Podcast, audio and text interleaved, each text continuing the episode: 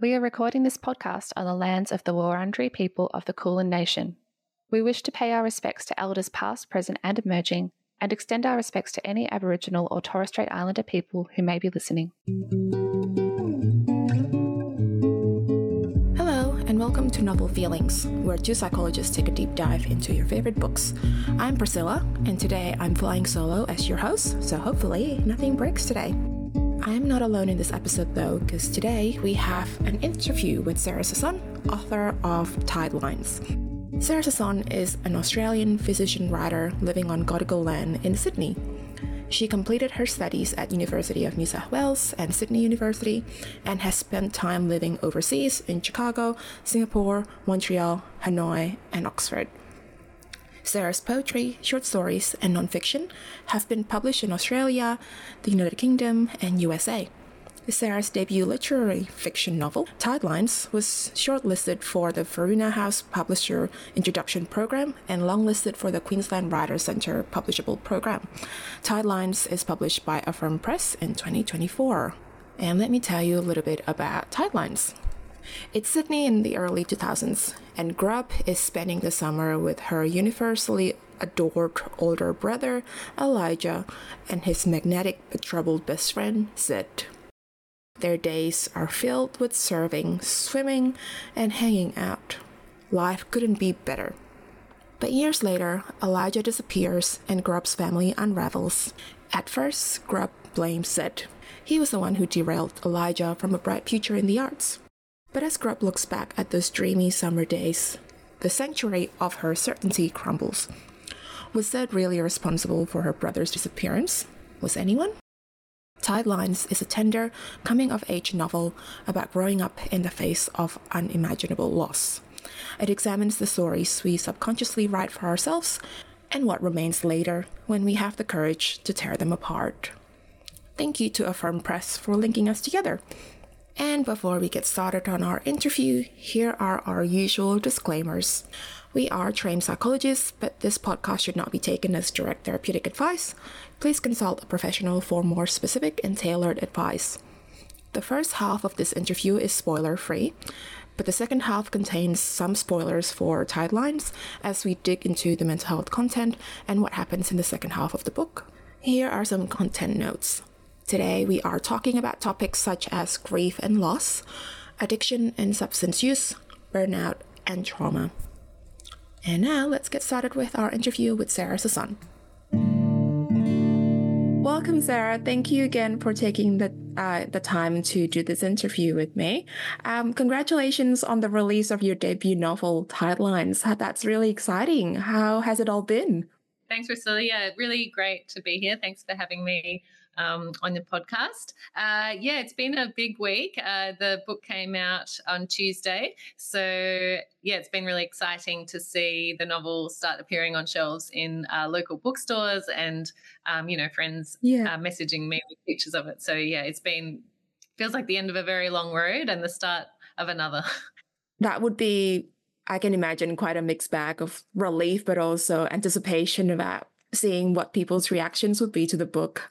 Exactly. So yeah, this first the first few days everyone's buying it and then you're sort of sitting at home drumming your fingers waiting for people to sort of finish reading it. So yeah, yeah, wonderful. Um, so your biography states that in addition to being a writer, you work as a clinician and a scientist.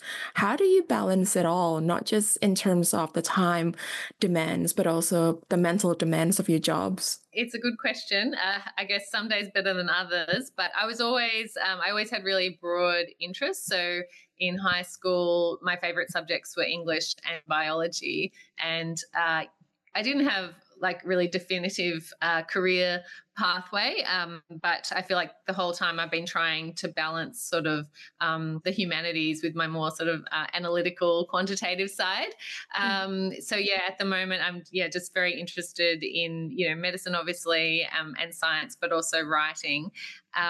Yeah, so my week is really split between a job at um, a public hospital, large public hospital in Sydney, uh, and a university where I do medical research. Yeah, really, my writing has happened, uh, you know, in the evenings uh, when my children are asleep and on the weekends. And yeah, every day is a little bit different. Yeah, I actually find that really rewarding Yeah, wonderful. That's totally impressive. I'm just, I'm always impressed by people who can balance all um, a full time job and writing as well. Because I used to want to be a writer, and then full time a full time job happens. I haven't gotten around to it.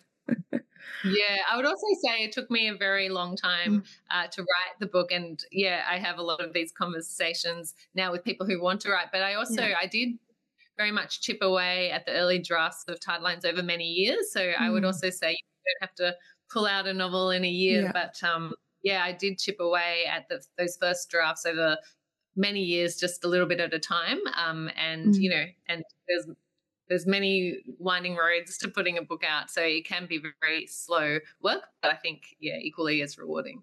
Yeah, great.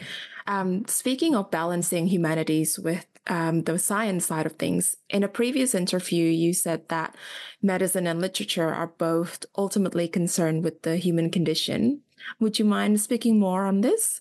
So, I guess um, long before I became a doctor, which I became a doctor sort of in my late 20s. But yeah, I would consider myself, you know, a reader and a writer long before that. So I always just, um, I was always had my nose in a book and I always wrote, uh, you know, a lot largely for myself um, to sort of make sense of the world. So I think by the time I came to study medicine, um, you know those parts of myself were very developed and i remember the you know when i found out i i got into um, the graduate medicine degree one of the first things i did was sort of i sought out um, literature, like medical humanities literature and other books about um, caregiving and the patient doctor relationship. That's the way I went into medicine, mm-hmm. sort of mm-hmm. um, with a strong grounding in that in those sort of humanistic elements. But as a physician, yeah, that's very much a part of my work. Um, is you know face to face with patients, and you know, in the first step of um, being with a patient is really taking history and talking to them. You know, that that's a very mm-hmm. humanistic humanities yeah. kind of um, process. So for me, yeah, there are common threads there. You know, I'm very interested in, uh, you know, people and their stories. And, you know, as I often say, medicine, medicine is full of stories. Yeah. And it's very, it's also because when you start as a junior doctor, you work very long shifts and you come home and then you turn on the TV and it's actually full of medical dramas. Yeah. Shows that popular culture fascination with the medical world is really because it's full of interesting stories and you know the human condition and conflict yeah. and drama and and you know that's all very uh, true to life yeah, absolutely. That that is how I imagine Grey's Anatomy has reached 13 seasons or something like that now. how do you think writing has influenced your work as a physician? Yeah, I'm not. I'm not so. Apart from mm. that, it's just sort of. I definitely don't uh, approach medicine as a as a hard science yeah. mm-hmm. alone. That I think there's just those humanistic qualities. I think the other commonality is really empathy. So I think doctors and writers share often are people with a great capacity to empathize with other people. I think to write a novel and to have readers come along with you and suspend their own reality. You know, you mm-hmm. have to be able to tap into um, understanding other human beings or and uh, how emotion works. And similarly, when you know when you're a caregiver, you know, empathy mm-hmm. plays a huge role in developing that therapeutic relationship. So I also think that's a common uh, yeah. common thread. So I think um, writers often have empathy and and develop it and so i probably brought um, brought that into medicine as well and I guess on the flip side, how has medicine influenced my writing? Well, I'm still very interested in in the medical humanities, so I, am yeah. very no matter what story I'm writing, I always seem to find the edges that interface with um, yeah. medicine. And I think it's because I've spent so much of my working life, you know, thinking about cells and molecules and disease processes and how that changes a person's lived experience. So uh, I can't seem to get away from from it. Um, so yeah. yeah. I suspect a lot of my writing will be on that um, medical humanities interface. Yeah, well, it sounds like then your writing is that Venn diagram between your two great passions, so, which is mm. it's wonderful to find a niche sometimes. Yeah. yeah, hopefully I can just find that sweet spot in the Venn diagram. Absolutely. Do you ever think about balancing your writer persona or brand, I suppose, as we would call it these days, with your professional image as a clinician? Yeah, it's an interesting question. I think um, for a long time, as I said, I really wrote for myself to process and understand the world better. And occasionally I would send things off for publication or um, competition, but it never really impacted my yeah my working life at the hospital and a lot of people didn't know I wrote. So that's been really interesting. I kind of kept my two worlds separate. Yeah. So the very interesting thing about um, releasing a debut novel is um, yeah, the the cat's out of the bag, and yeah. um, colleagues uh, for the very first time uh, know now that I write. So it's that's been a little bit mm-hmm. interesting and um, yeah, a little bit stressful for me, um, but not in a bad way. Just just I just feel like my worlds yeah. are colliding. Uh, I am a little bit conscious of the fact that um, you know I'm still seeing patients and um, you know that sort of doctor caregiving role is you know a huge amount of trust is put in you as a physician and mm. then you know on the other hand i'm yeah writing fiction so uh, yeah. that's interesting and i think sometimes i probably yeah sort of temper myself or i probably take less risks in my fiction because because of the way that maybe i'll be yeah. perceived you know, in my professional life, yeah, it's hard to write really risque or avant garde things, you know, when you know yeah. you're in this very public sphere. But yeah, apart from that, though, yeah, it's overwhelmingly been um, a positive response from my colleagues. Yeah. Um, but yeah, it has been funny that um, it's all out in the open now. yeah, that's good. I think that sounds a lot when I fantasize about publishing a novel. That's kind of my thought process as well like what would happen if a client come in and say mm. i've read your book and you know yeah. what would that be like even with this podcast sometimes i'm like oh what would happen if the two kind of collides and someone mm. you know my colleague knows about this but what if a client finds out and you know things yeah. like that i think it's always interesting to think about the the balance of the different parts of ourselves i suppose is yeah, and I don't think, um, yeah, I think we probably overthink it, or I probably yeah. do. But I, but I often look at um, other writers on, you know, in social media or the lay press, and you know, artists play a really important role in um, challenging social norms and driving um, political debate. And you know, often they're right on the edge of cultural change, and and they can be quite disruptive figures in, you know, mm-hmm. in positive, negative way. But um, you know, physicians in public hospitals you know we we're bound by um, guidelines we can't really speak to the media mm. um, without prior approval so that, that yeah. that's quite interesting I can't just speak for myself at all yeah. times. You know, I do have responsibilities to um, the organizations that I work with. So, yeah, I, that's sort of when I often think about it is sometimes like, oh, wow, look at those writers. They're really, um, yeah. you know, they're just really out there um, putting their thoughts into the world, which is wonderful. But I always have to have that voice in my head, like, um, you know, you got to go to clinic yeah. on Monday. yeah, yeah, fascinating. Sounds like you're doing a good job uh, maintaining that balance. Yeah. All right, let's dive into Tidelines. Mm-hmm. Um, since we are in the first section of this interview, we'll keep it non-spoilery. So the main character in Tidelines is referred to as Grub or Dr. Donahue, but her actual given name is never actually mentioned in the book unless I've missed it somehow. no? Okay. What prompted that decision not to give her a given name?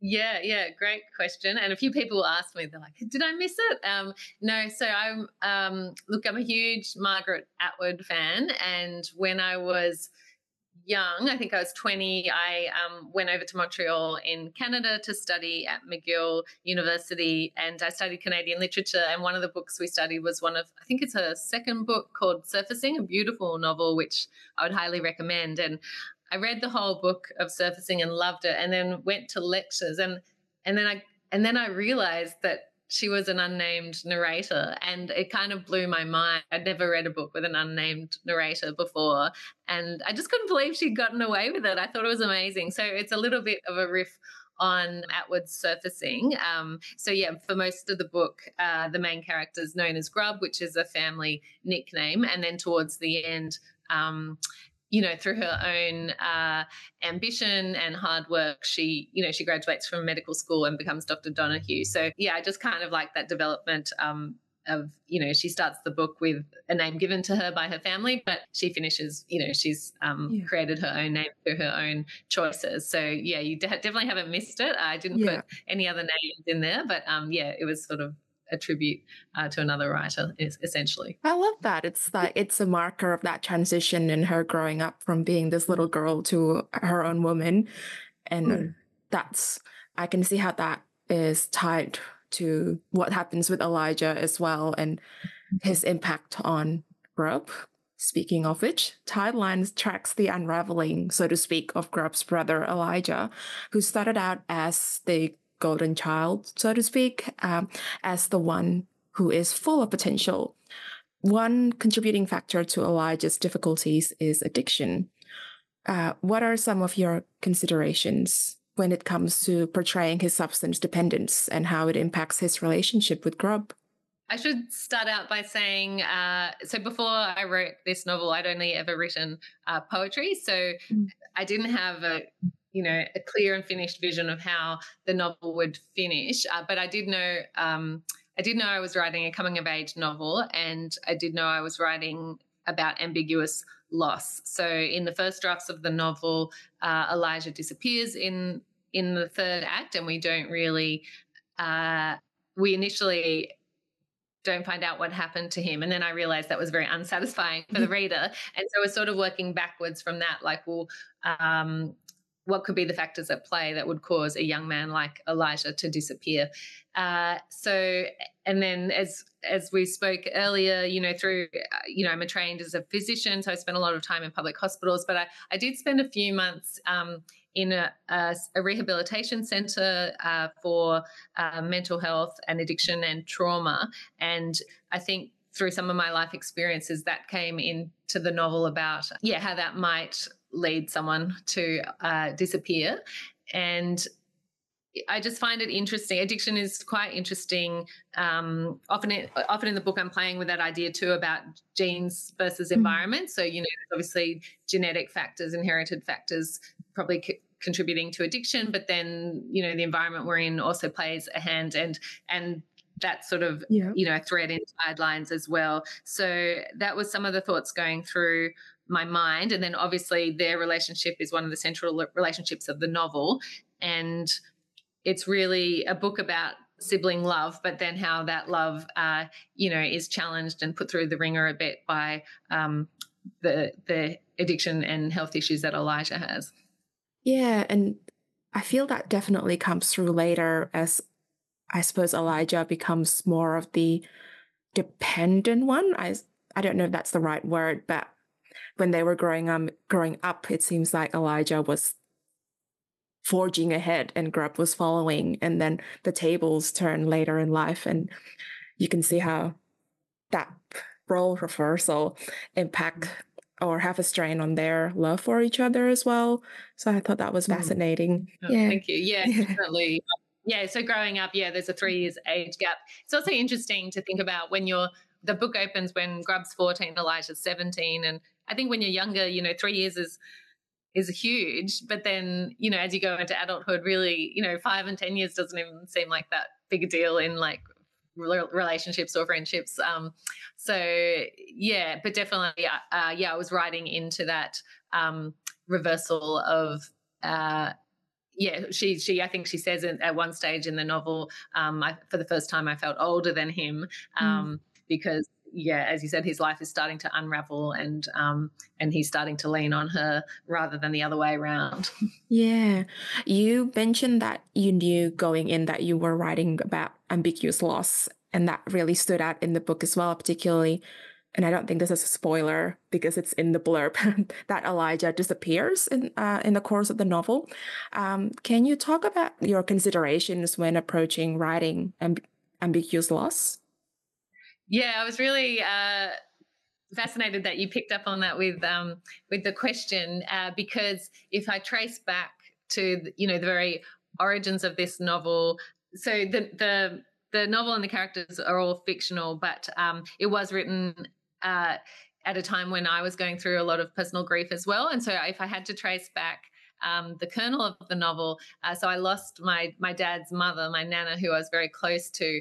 Uh, she died. You know, she was 85 and she'd lived an amazing life and was really quite fit and healthy to the end. But um, she died very suddenly, and while I was grieving her, there were a couple of very high profile cases of missing children, um, both here and um, and overseas that were being televised a lot at the same time. And it was really sitting in my own grief and watching. And I, I was like, oh, it's so, my grief is so heavy. And yet you know, my loved one was 85 and had a good life, and we know exactly what happened to her, and she didn't really suffer. And it was really that empathy with these cases that were very high mm. profile of these missing children. And really, that was the kernel of Tidelines because I just thought, how how do these families cope and move forward and live with that ambiguous loss of losing their child um, and actually not knowing what happened to them. So, um, so yeah. those are the two things I knew: coming of age and writing about ambiguous loss. Um, you know, as I said, because of the narrative arc in a book, I didn't think it was fair to the readers to leave it completely open yeah. at the end. Yeah, I think that would have been satisfying read. So that's, um, but that's really in solving those uh, sort of writing issues was was how the rest of Tideline sort of came to be there are more that I would love to talk about in regards to the book's themes, but that would be spoilery. So mm. before we move on to the spoiler questions, do you have any author or book recommendations to share with our listeners?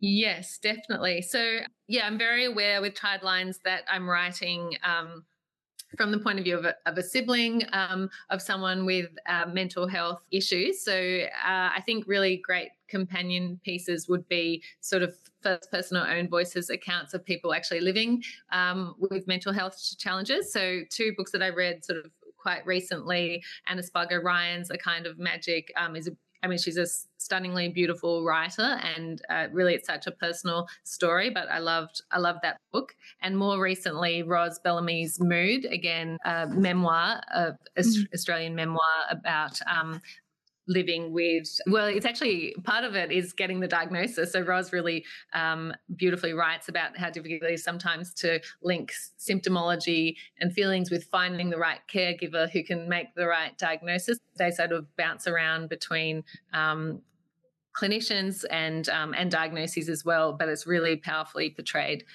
More uh, from overseas novelists. After I wrote Tidelines, I read Transcendent Kingdom by Yaa Gyasi. Mm-hmm. Uh, and that's really, it's a stunning novel, um, but it's very interesting. It's sort of in dialogue a little bit with Tidelines. It's written uh, in America during the opioid epidemic. So again, there's a brother sister relationship, but it's more um, heavily centered around um, the opioid epidemic, but there are some interesting comparisons uh, with tidelines. And I recently uh, discovered the work of Patricia Lockwood, um, who wrote No One is Talking About This and Priestdaddy. And um, yeah, both excellent books. Yeah, wonderful. Those are great recommendations. We'll include them in our share notes as well so that our listeners can find them. All right, let's move on to the next section of this interview. If you haven't read Tidelines to the end, please come back to this later um, because we will be talking in more depth about the plots and some of the themes as well. Everybody in your crew identifies as either Big Mac Burger, McNuggets, or McCrispy Sandwich, but you're the filet fish Sandwich all day. That crispy fish, that savory tartar sauce, that melty cheese, that pillowy bun.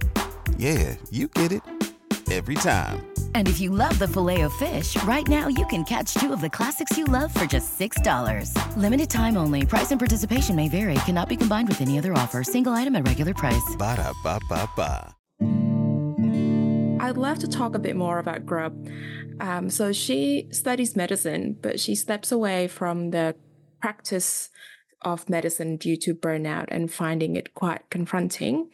Can you talk a bit about why research is better for her than medical practice, at least at this stage of her life? Yeah, so I think in high school, Grub recognizes, uh, you know, I think she is a quite empathetic person and she says uh, quite explicitly she sort of wants to use uh, her career to sort of help other people um, and thinks that means studying medicine. Uh, but yeah, finds the hospital work very confronting. Um, and so yeah, I think begins her internship, um, and but then sort of I think suffers quite a lot of um, vicarious trauma through that work, and ultimately has yeah kind of a, a breakdown, and then eventually there's an ad in a paper talking about um, doing PhDs in medical research, um, you know, and that's a way for her to use her uh, intellect and skills, um, still helping uh, people and and the field of medicine, but in a way that's less, um, yeah, frontline. every day. So she moves into the lab.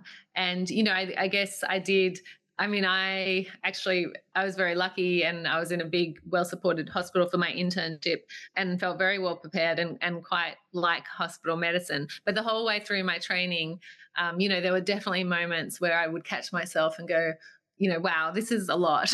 Yeah.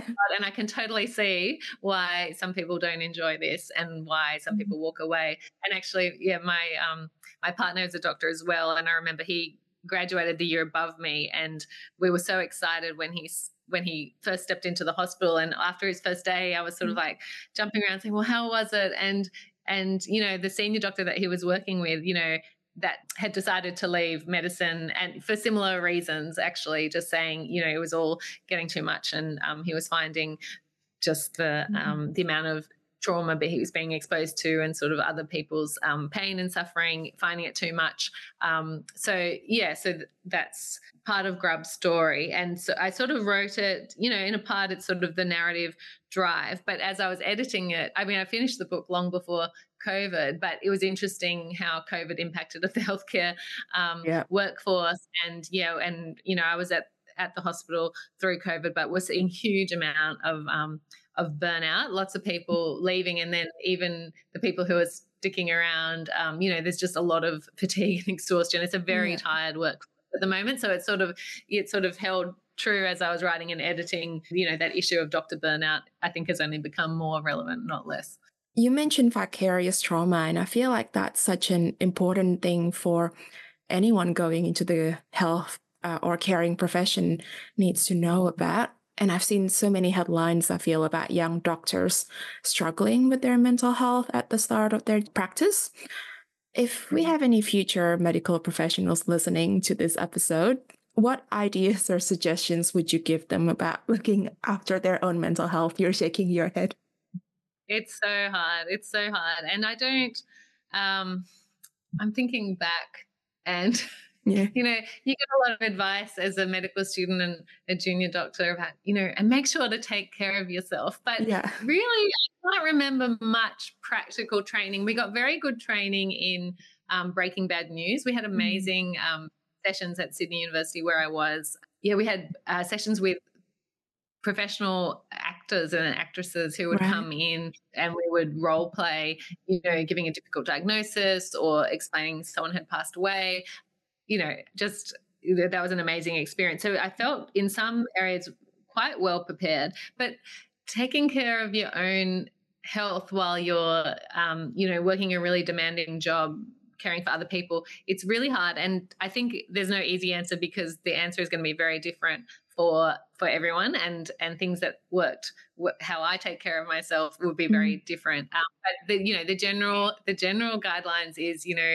um, number one you have to have your own gp or and your your own um, healthcare team um, yeah. and for some people that also means um, a psychologist and a psychiatrist because a lot of um, healthcare workers obviously have their own own mental health that needs to be maintained I think also uh, for me, and this is sort of linking back to you know why i'm holding on to writing but you know staying in touch with those things that bring you joy um, outside of medicine. And when you're going through specialty training you have to sacrifice so much because the study demands are so great. So you end up you know you know, your social life winds down um, you know you do less of everything that you used to and it's very easy to let those other things slip away things like hobbies and interests and sporting teams and musical instruments and you know for me you know write creative writing having a creative outlet but the more i go on you know they're not added extras they become essential they become essential yeah. to going on so yeah the the advice i would would be to like really cling to those things in your life that bring you joy um, because um, you know you're going to need them and ultimately um, another very powerful thing when we graduated from medical school i remember there was a final night and we had a dinner and a very senior hospital um, staff member stood up to give a speech mm-hmm. and some of his parting advice was you know medicine is a career that will devour you and it was a very funny thing to say because I was sitting there going, "Oh, it's such a happy occasion," and you know, all of the mood was really elevated. And he really stood up there and said, "Medicine a career that will devour you." And I think of that often because I think he was just trying to warn us by just saying, like, don't let this become your whole life. You know, yes, enjoy your job and work hard and you'll get a lot mm. out of it, but don't let it become your whole life because, um, you know, I think it's, as you would know as well as a psychologist, yeah. I think you can't let anything become your whole life and you need no. balance and perspective yeah. from outside world as well. Yeah, and I suppose when you go, you know, people who go into these caring professions, you're there because you want to help and look after other people and sometimes it's so easy to just bring that home and be in that mindset about you know what about that person or that person what else can i do or what did i do wrong i think particularly mm. my parents are both doctors so mm. growing up you know they would be talking about work at dinner the dinner table and they would say oh this patient passed away today and i'll be like this seems like such a big deal but they seem to have gotten to a place where that was part of life i suppose I'd love to explore the children of doctors yeah. and especially two doctors. I think half, well, some of them go, I want to be a doctor. And yeah. then the other half were like, not pay me enough no. to be a doctor. and, um, yeah, and I, it's very funny because, uh, yeah, as I mentioned, my partner's a, med- a doctor as well, and um, and so we have uh, because it's hard because we yeah. come home and we it's part of our debriefing process too is to mm-hmm. talk to each other and obviously often the children are around but yeah you realize how it's such a rarefied environment and we do have to catch ourselves you know depending on what company we're in because normal in terms of conversation you know can be very confronting for yeah uh, yeah children, but just um, other people who aren't exposed um, to that trauma. It's unfortunate that Elise isn't here today for this interview because she and I have taken different paths in terms of you know the clinical practice versus the research. So that was part of why i was interested in grub's journey with that as well. Do you think there will be a time where grub will go back to practicing medicine or is research her true love? Oh that's interesting. Um, i think um, i feel like if grub had gotten help in the hospital and was supported i definitely think she had all the attributes to be a very good doctor. So I think she kind of cut her losses very early. So, mm. um, but I, the way, yeah, I think she's pretty happy now with the path that she's chosen in research because I because yeah. she feels that she's in people um, but also there's a bit of a sense that um, you know she quite enjoyed and and um, sort of unveiled a talent there for the kind of research that she was doing and was getting you know some good results and some good feedback from um, from her supervisors. So uh, yeah, I think she stays. I think she stays on mm. that path uh, of helping people, um, just a couple of steps away. Yeah, yeah, still an important role in helping people as well. The other theme that I wanted to talk about is the immigrant experience, particularly of Grub and Elijah's parents, who are who have both been affected and displaced by war and conflict. And we still see the impact of that trauma on Grub's grandpa. Later in the book, Grub's friend Saray, is that how you pronounce her name? Yeah. Uh, she, she talks about her parents fleeing Cambodia. Uh, why was it important to you to include these stories in the book? I think it's very important that uh, national literary um, canon is reflective of, of real life. And I think, you know, I have read a lot of uh, Australian fiction in my time. And, um, you know, there's lots of families in this country who can trace their heritage back to the First Fleet and colonial times. Um, and then excitingly, we're seeing a lot of books. Um, you know, from new migrants and sort of mm. um, first generation stories, um, which I think are also excellent. But yeah so but there's also a lot of families in between and i would i'll just say you know i did lean into my own family history a little bit there because um you know people i think often make assumptions about me but you know just mm. based on how i look um that you know maybe my family has been um in australia for a long time but you know the sort of genealogy that comes through the book is yeah. is pretty true. So I think, you know, I'm about third generation Australian on my mum's side, who was um, Northern Irish. Um, yeah, and then and then my my dad had the same Im- immigration story as Rebecca's family. So I just wanted to um, write into the that truth that actually um, there are multiple generations of Australians yeah. in this country. I wanted the book to reflect that.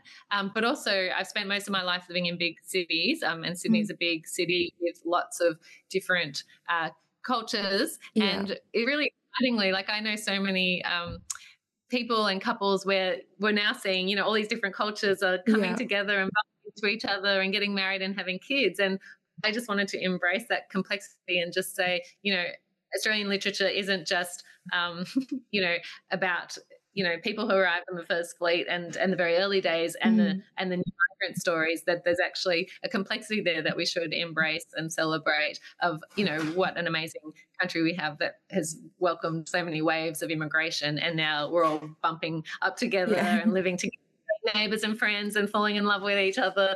Yeah, and you know, and I think that's you know, I just wanted to um, write that into Mhm. the novel.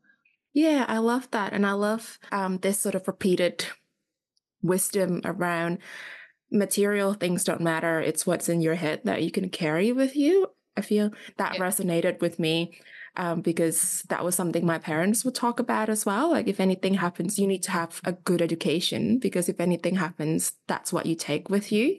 Yeah, so that that's actually interesting. So some of those conversations are based on real conversations I had with Yeah. friends. Um, yeah, and I also think it's interesting. So how diverse the migrant stories can be. But yeah, my dad's family, um, you know, they were displaced. But then later on, I had friends who were Cambodian, and yeah, and I definitely had those conversations where there was, despite the conflicts being completely different and in totally different countries and unrelated, yeah, those themes that come through, you know, you, yeah, you only get to take what you can carry with you, or things that other people can't take away. I think um, there are echoes around that, and and then also we should just looping back to the vicarious trauma. You know, we should also recognize um, the trauma people and migrants are bring some migrants are bringing Mhm. with them, and you know, um, and to understand that a little bit as well. Yeah, absolutely. And it also just popped into my head that there might be some ambiguous loss or ambiguous grief there as well with Grub's Nonno because he's there, but he's not really there anymore. And that could be difficult to deal with. Yeah, and so and the other thing I did want to say was I was very aware that, um, well, you know, it's 2024 now, and Yeah. I'm writing about um, mental health, and you know, Elijah's journey um, is really challenging and it's really hard. Um, part of what I wanted to do with both Grub and Nonno was they both have their own kind of challenges that Mhm. relate to mental health, and and I did want to show Grub sort of um, survive, surviving hers and and thriving um, in her challenge of of burnout, and then also Nonna in that's a sort of complex combination of, like you said, um, you know, there's uh, the trauma of displacement plus um, there's Mhm. um, like memory loss and dementia there as well with persecutory delusions. But, you know, I did want them as foils to what was happening with Elijah and just also to acknowledge that, you know, um, those mental health challenges, there's a range and Yeah. and there's a range of um, severity and and how it presents and and what happens as well. Yeah, and I suppose the difference between getting help and not, and that cultural shift in terms of how trauma is understood. Yeah. Um, yeah, all very fascinating. There's also a very fascinating character in Tidelines that we haven't spoken about. So I would love to chat about Zed, who is Elijah's best friend uh, in the book. I would like to highlight this line. Uh, he was the crystallized amber edges of a wound I couldn't help running my fingers over. This feels to me like the perfect summary of Zed's sort of charm and pull and this sort of danger that or almost violence as well that he possess possesses. Um, what do, what drew Elijah and Grub to him?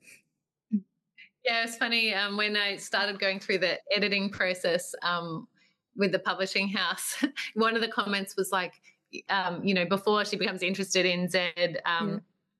there's a very nice boy at school uh, called Lucas, and Yeah. and the editor like, you know, well, I don't understand, you know, you know, why is she attracted to Zed? Um, you know, when she's when she's got, you know, Lucas is there, Yeah. and he's, you know, very, you know, upstanding citizen, a very nice Yeah. boy, and everything like that. And, and I and I was like, look, I, I can't tell you why, but um, I can tell you it's it's it's true of the species. So, Yeah. um, but yeah, he is. I think of him as magnetic. I think in one way he's probably very different. So we see, you know, Grub and Elijah live a fairly comfortable life. You know, very, you know, they've got a close and loving family and um, there's no you know struggle with money. Both the parents are employed. They live in a you know a nice part of the city. And then uh, clearly zed is sort of transplanted into that world. His childhood from what we understand has been a lot rockier. He's living with an aunt. He has a lot less in terms of material things. Um, and there's, there's been issues with his um, his biological parent. So look, I think some some of the initial uh, attraction might be, you know, he was he was different. Like you know, he mm-hmm. was someone who was sort of came into their world, and he he was a little bit different. I think um, you know, there's a very uh, um, I was reading this book. Uh, there's a book called, uh, by um, Damien Cave called Into the Rip. It's a really fabulous book. Um, he's an American journalist, and he and his family come to live in Australia. And it's all basically about risk taking yeah. in childhood and adolescence. And he makes the comment that, um, you know, generally and stereotypically um, young adolescent boys will take more physical risks so they will you know they will drive fast or they'll experiment more with illicit substances or they'll jump off mm. high ledges but uh, girls will take more emotional risks and and and when i read that i'd already written the book but i was like mm, maybe that's what's going on here like yeah. you know maybe an emotional risk taking here. She's not going with the safe boy from school, and you know she's attracted to this. Um, that he's older. You know he's the brother's friend, and you know, there's mm. definitely an edge to Zed. He's always um, pushing the envelope a little bit with what they're doing. Um, you know things they shouldn't be doing. So there was something exciting, and I think even Grub said she links that later to sort of you know he feels a bit like an adrenaline rush, and mm. you know and that becomes confusing. Um, you know, she mistakes yeah. that for um, you know, a signal that he's he could be the one. Um, yeah. So yeah, but he yeah he's definitely yeah very um, important character in the book. Yeah, absolutely, and I think he's a great foil for Elijah as well for everything that you explained. But then later in the book, because for a while it seemed like their um, their paths are paral- run parallel, but then there's that line at the end of the book where it said two boys got in over their heads, but only one made it back to shore. Am I mad because it wasn't the one I expected? And I suppose, you know, as a reader, I would expect Elijah to be the one who would make it back. And I'm fascinated because you mentioned before that you wanted to explore gene versus environment and how that um, interacts in terms of addiction as well. So, would you like to talk more about this? And is it even possible to speculate if why it was Zed who made it back and not Elijah? Um, I think one of the points I was I was exploring between Zed and Elijah's friendship is yeah, so they've got these different backgrounds and they sort of um, they you know go along this pathway where they're taking they're taking risks and then they end up in very different places. So one of the points I wanted to make, I guess, was things like addiction and mental health um, doesn't really discriminate. Like it doesn't matter that. Uh, Elijah, you know, he's from a loving home and, you know, a very middle class family. And, you know, he's got all this support. Plus, he's got these like amazing mm. talents um, with music and athleticism. Like, actually, you know, th- like addiction and mental health can affect anyone. So that was one mm. point I was going to make. Uh, I also did want to pay credit to the journey that Zed had been on. You know, I think Grub kind of calls him a survivalist, but you know, he's had a a very challenging childhood, and I think you know he's learned a little bit along the way to take care of himself and not necessarily in a bad or selfish way, but just in a way that was necessary. So I mm. think probably um, through the hard scrap of his childhood. Um, you know, he probably did pick up. You know, he's probably quite a strong person, um, yeah. and and maybe navigated um, that risk. You know, they both faced the same kind of risk, but he was able mm. to get himself out because maybe he yeah. was sort of had developed some earlier skills.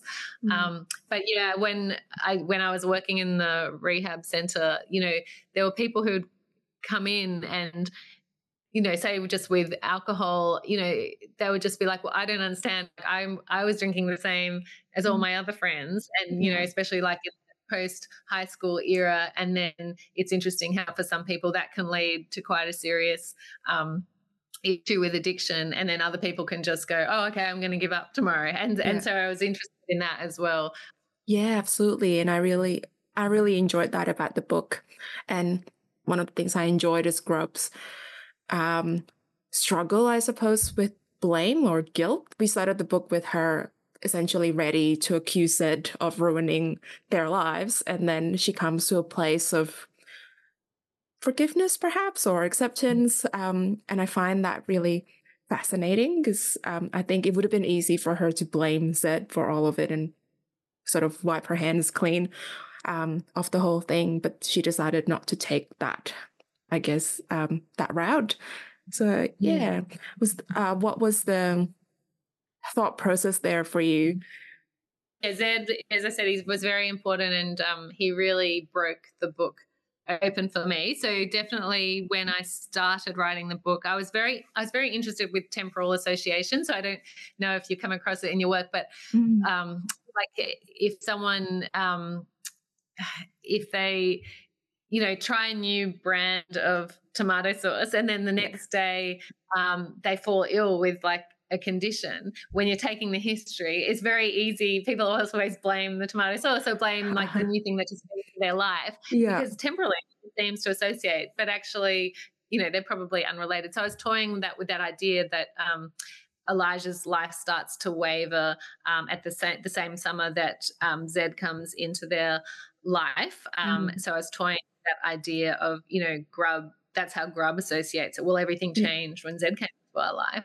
Um, and I will admit that when I was writing the very first drafts, um, you know, Zed bordered on being a very stereotypical character. So he was very much the bad influence friend. You know, he was one having the bad ideas and leading them down um, the garden path.